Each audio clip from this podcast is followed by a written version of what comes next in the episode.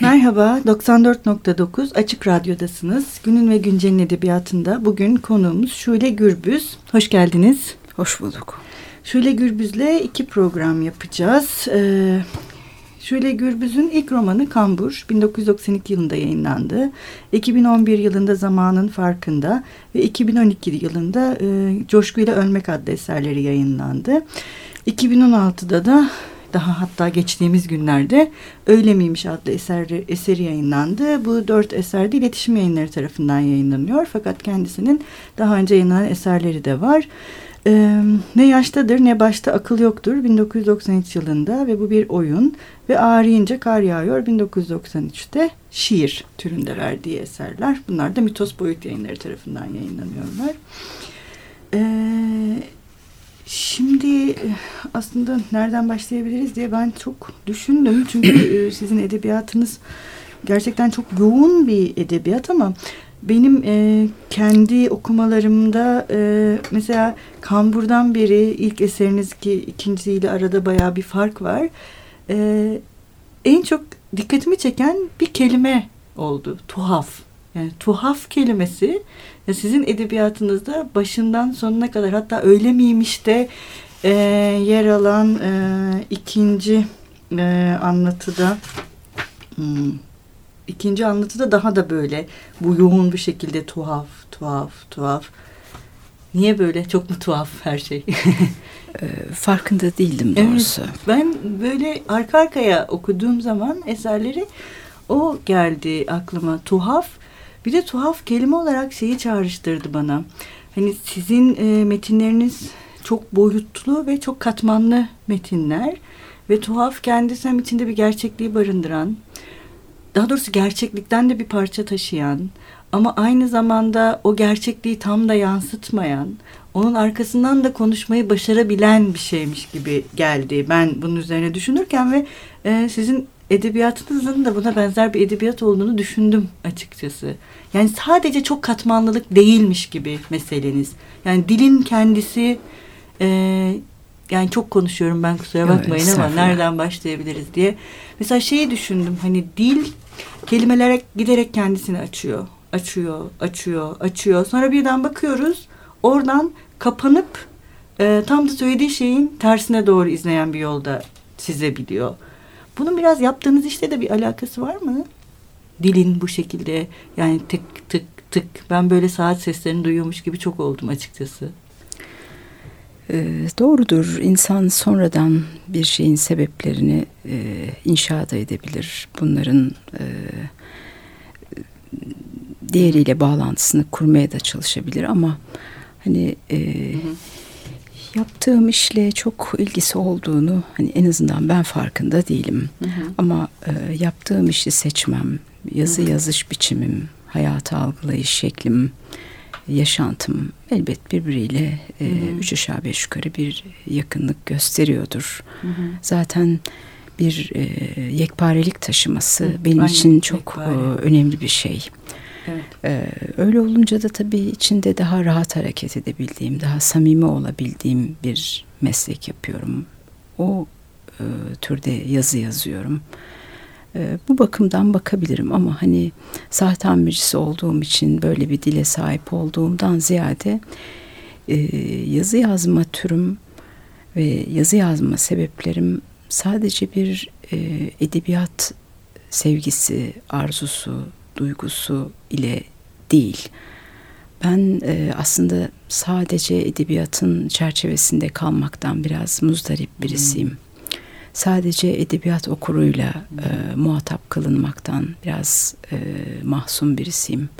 Çünkü edebiyat hani iyisi dahi neticede e, kahraman kim, kurgu nasıl, sonunda ne oldu sorularıyla Hı Sizi böyle ölçüp biçip şekillendirip ona göre de bir hüküm vermeye çok e, hazır bir zemindir.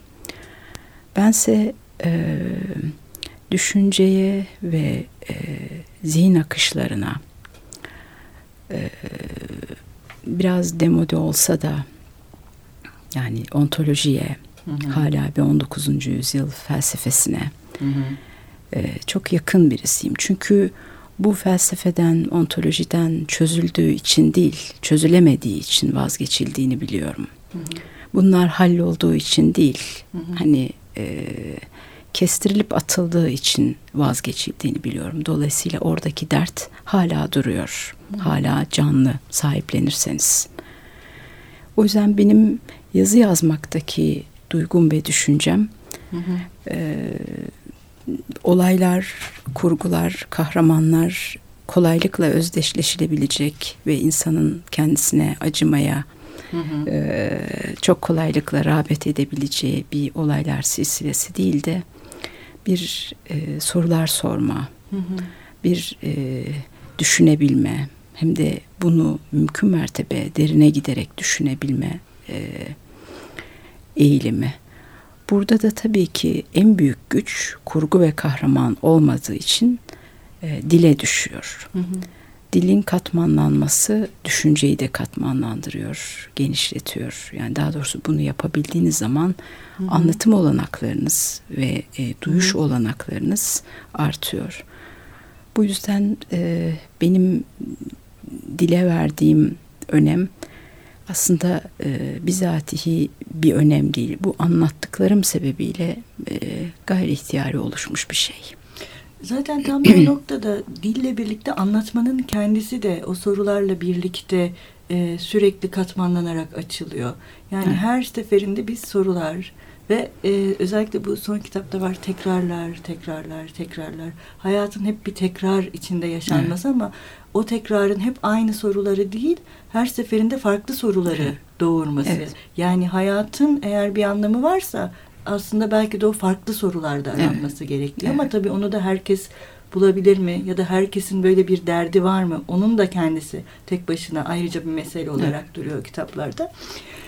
Bir de şey benim çok dikkatimi çekti. Yani bu felsefe e, zaten en baştan beri var ve insanın hep kendi üzerine düşünmesi. Ama bunu yani siz bunu anlatırken bir taraftan da insanın hiç kendi üzerine düşünmemesinin de mesele edilmesi var. Şeye çok dikkat ettim. Ben biraz takıntılı bir okurumdur. Tıpkı o tuhaf kelimesine takılmak Doğrudur. gibi. Mesela Kambur yani çok gençken yazdığınız bir eser ve e, Kambur'u en sona bıraktım bu sefer okurken ve şeydi ayna sadece Kambur'da var neredeyse. Sonradan hiç ayna şeye gel- gelmemiş yani eserlerde bir imge ya da simge ya da bir anlam ifade eder hale dönüşmemiş.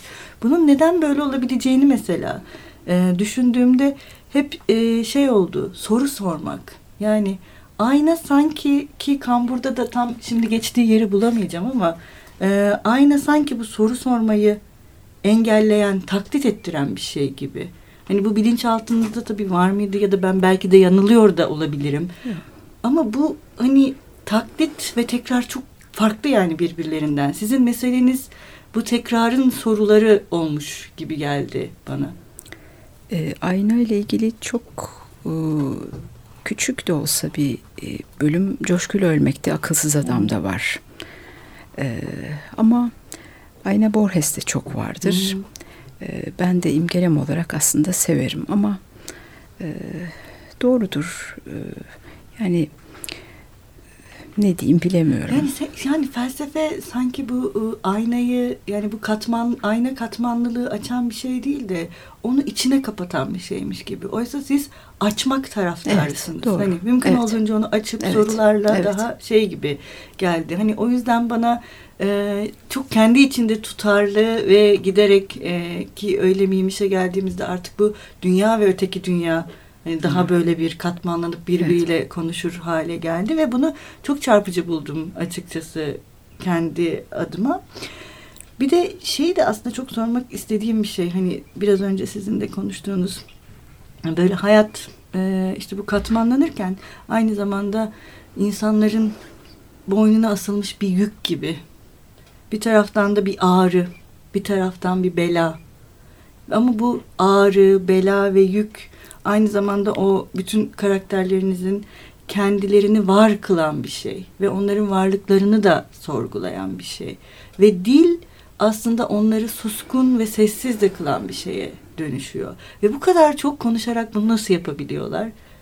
Çünkü gerçekten çok konuşuyorlar kendi içlerinde. Sürekli işte anlam, kelimeler ve dil birbirini açar bir hale dönüyor. Ee, ben bunun olağanüstü bir şey olduğunu düşünüyorum kendi adıma. Ve böyle bir şey nasıl bulduğunuzu da çok merak ediyorum açıkçası.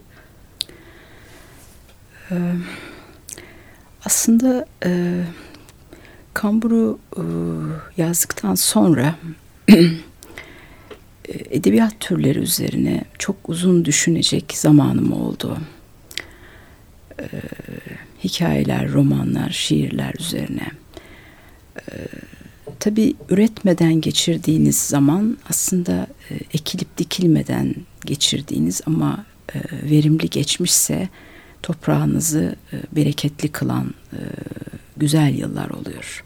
Çünkü her üretimde bir tüketimdir neticede. Hı hı. Bu yüzden e, kambur yazdıktan sonraki bu 18-19 yıllık bekleme sürecimde e, kendime katmaya gayret ettiklerim, olmaya çalıştıklarım dışında tabii sadece bu bekleme bile aslında bir e, sahip olmadır. Hmm. Arapçada zaten e, aynı anlama gelirler. Beklemekle sahip olmak aynı kelime anlamındadır. Bu nedenle beklemek bir kayıp değil aslında aslında hareket etmek çoğu zaman bir dökülüp saçılmayı getiriyor. Burada ben edebiyat türleri üzerine düşünürken elbette ki romanı, hikayeyi küçümseyemem. Güçlü eserler var, anlatılmış çok şey var ama e, insan bir yerde kendisine verilmiş armağanı varsa bu bir düşünebilme, biraz daha iyi ifade edebilme, e, zihnen bir şeyin üzerinde daha uzun kalabilme becerisi bir yerde bunu ne şekilde kullanması gerektiğini de düşünüyor. Hı hı. Nasıl kullanırsam daha doğru, daha hakkını vererek ve bana verilmişi doğru yere taşıyarak davranabilirim diye çok düşünme e, imkanım oldu. Ve bu zaman zarfında e, Elbette insana en hazin gelen görüntülerden biri insanların o yaşıyor olma, gelip gidiyor olma ve hani o hallerine bakıp da tek bir acı söz bile söyleyemeyecek kadar hani geldi gitti, yaşadı, işte e, belli bir şeyleri yaptı, veda etti. Veda ettiğinin bile farkına varmadı. İşte Pencerelerde görürsünüz bir takım insan yüzleri gelir gider o olur bu olur şu olur. Yani ben bütün bunları elbette çok hazin bulmakla beraber acaba bunlar yazmaya hangi boyutuyla olursa olsun yazmaya değer şeyler bunlar mı? Yoksa bütün bunların ötesinde daha başkayı görebilen, derinden acı çekebilen, dünyanın her tarafına katmanlanarak bakabilen bir insan zihninin de üzerinde durmalı mıyım diye çok hı hı. düşündüm. Bu nedenle de e, yazdığım metinler aslında edebiyat çerçevesinin ötesinde hep e, bu minvalde oldu. Başka da bir yol aslında bulamadım. Çünkü hı hı. yani ben de aslında isterdim bir Kierkegaard gibi e, serbest felsefi metinler yazabilmeyi. Ama devir o devir değil. Ben o devir değilim. Kendime öyle bir paye vererek ortaya da çıkamıyorum. Bu yüzden de böyle e, böyle bir şey çizdim. Bu yüzden de tabii ki kahramanlar konuşkan. Gerçi ben çok konuşkan bulmuyorum onları ama genelde galiba biraz öyle görülüyorlar, öyle duyuluyorlar. Ama e, olan biten sadece zihinde ve dilde olunca hı hı. E, bu da herhalde kaçınılmaz oluyor. Aslında sizin söylediğiniz gibi doğru kelime duymak sanırım sizin kahramanlarınız için. Duymak evet, da evet. biliyorsunuz eskiden hani e, tıpkı o Yahya Kemal'in işte duyduğum Rakofça kırlarının hür havasındaki duymak kelimesi evet, gibi. Evet. tam da onun yüklendiği tabii, anlam tabii, gibi. Tabii. Evet benimki biraz yanlış oldu. Konuşmuyorlar, yo, yo, duyuyorlar onlar. Evet. Bu çok önemli bir şey. E, isterseniz bir ara verelim. Biz programımızda e, kitaplardaki şarkıları çalıyoruz, müzikleri. E, bugün sizinle zamanın farkından bir müzik hocası hikayesinden bir Peki. parça seçmiştik. Siz anons eder misiniz? Genesis'ten Musical Box.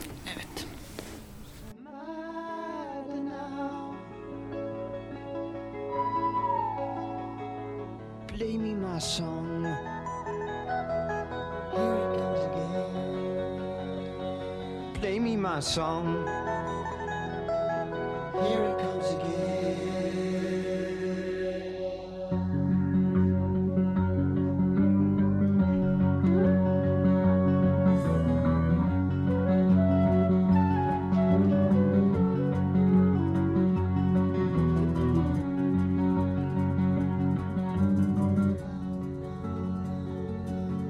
just a little bit, just a little bit more time, time left to live. out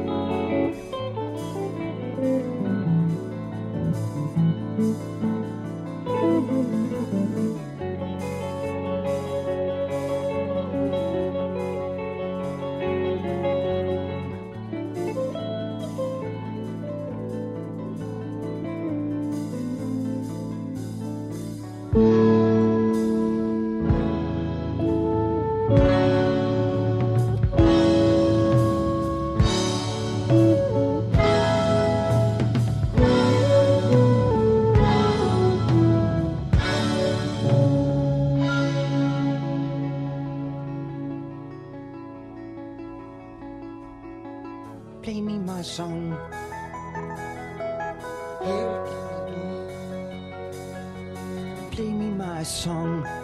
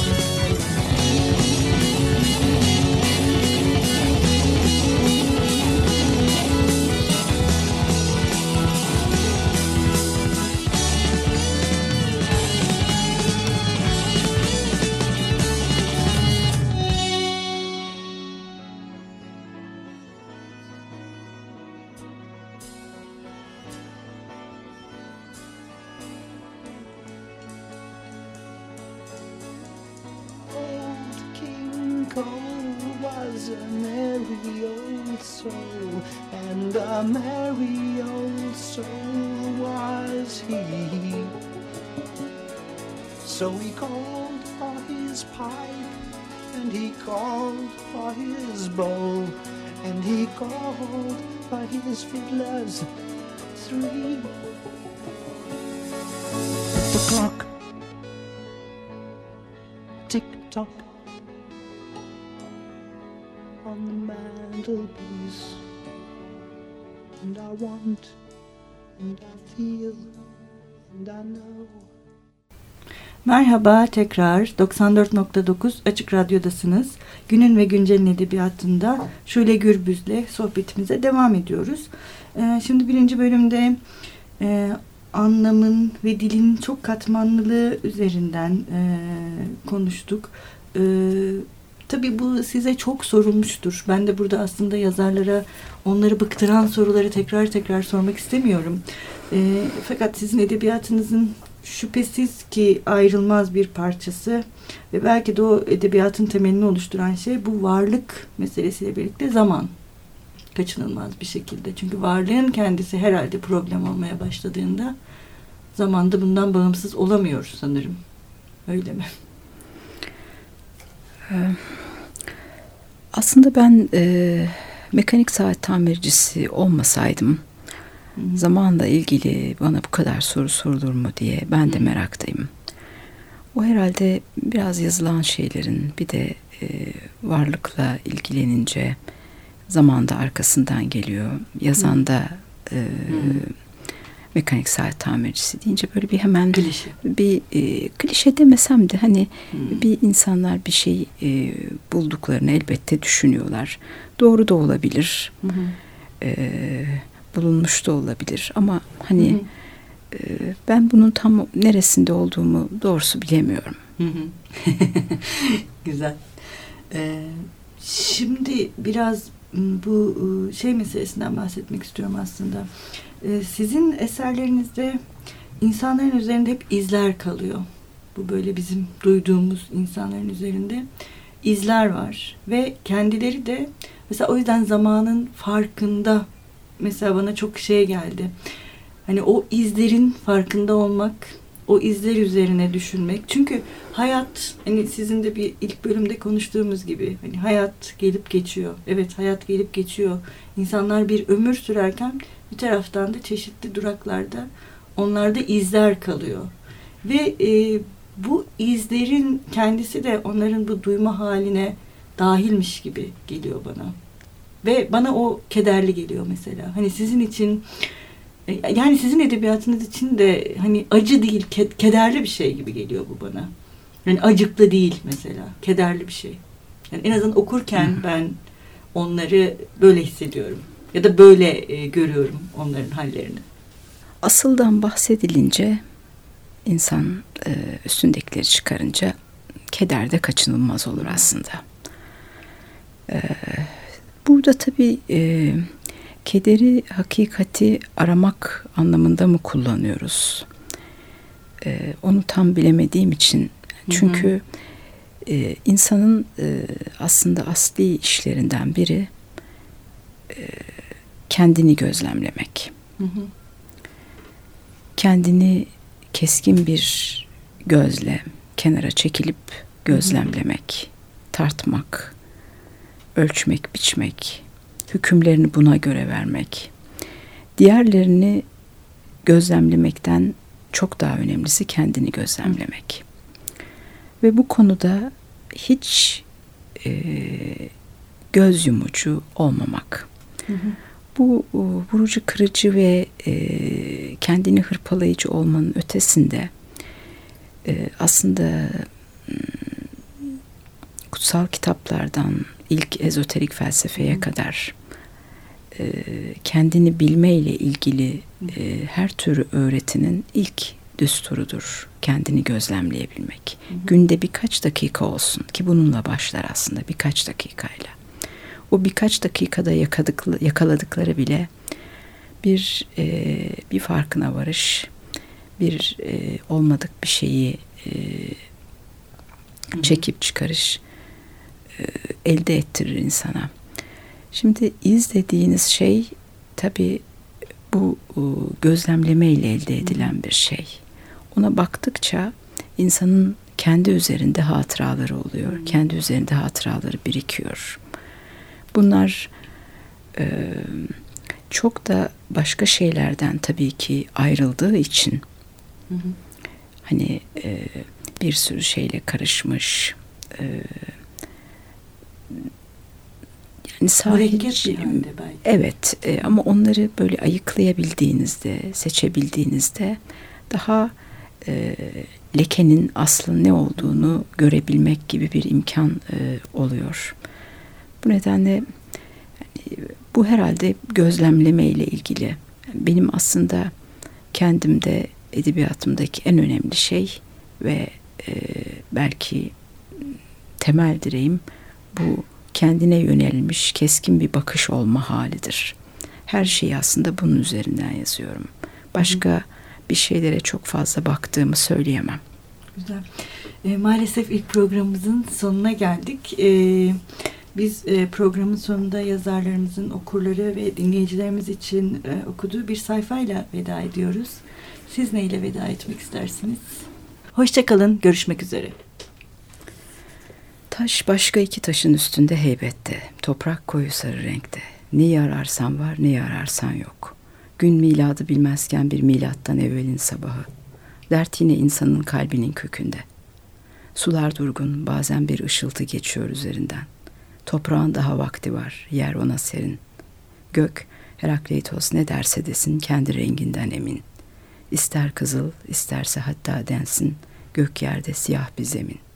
Havsala kendi kırıklığına düğümleniyor ve insan kendini suçlayarak gidiyor. Sonu yok şimdilik bu mavi mor bazen ağıran kubbenin. Tanrı'nın insana karışmaması değil, insanın insana karışamaması acı olan. Ne kadar birleşilse değil mi yüzyıllardır akraba olunamadı. Adem kimin kardeşi bulunamadı. İnsanın hep acelesi var, işler yetişmiyor. Hatta gerçek iş nedir bulunamıyor.''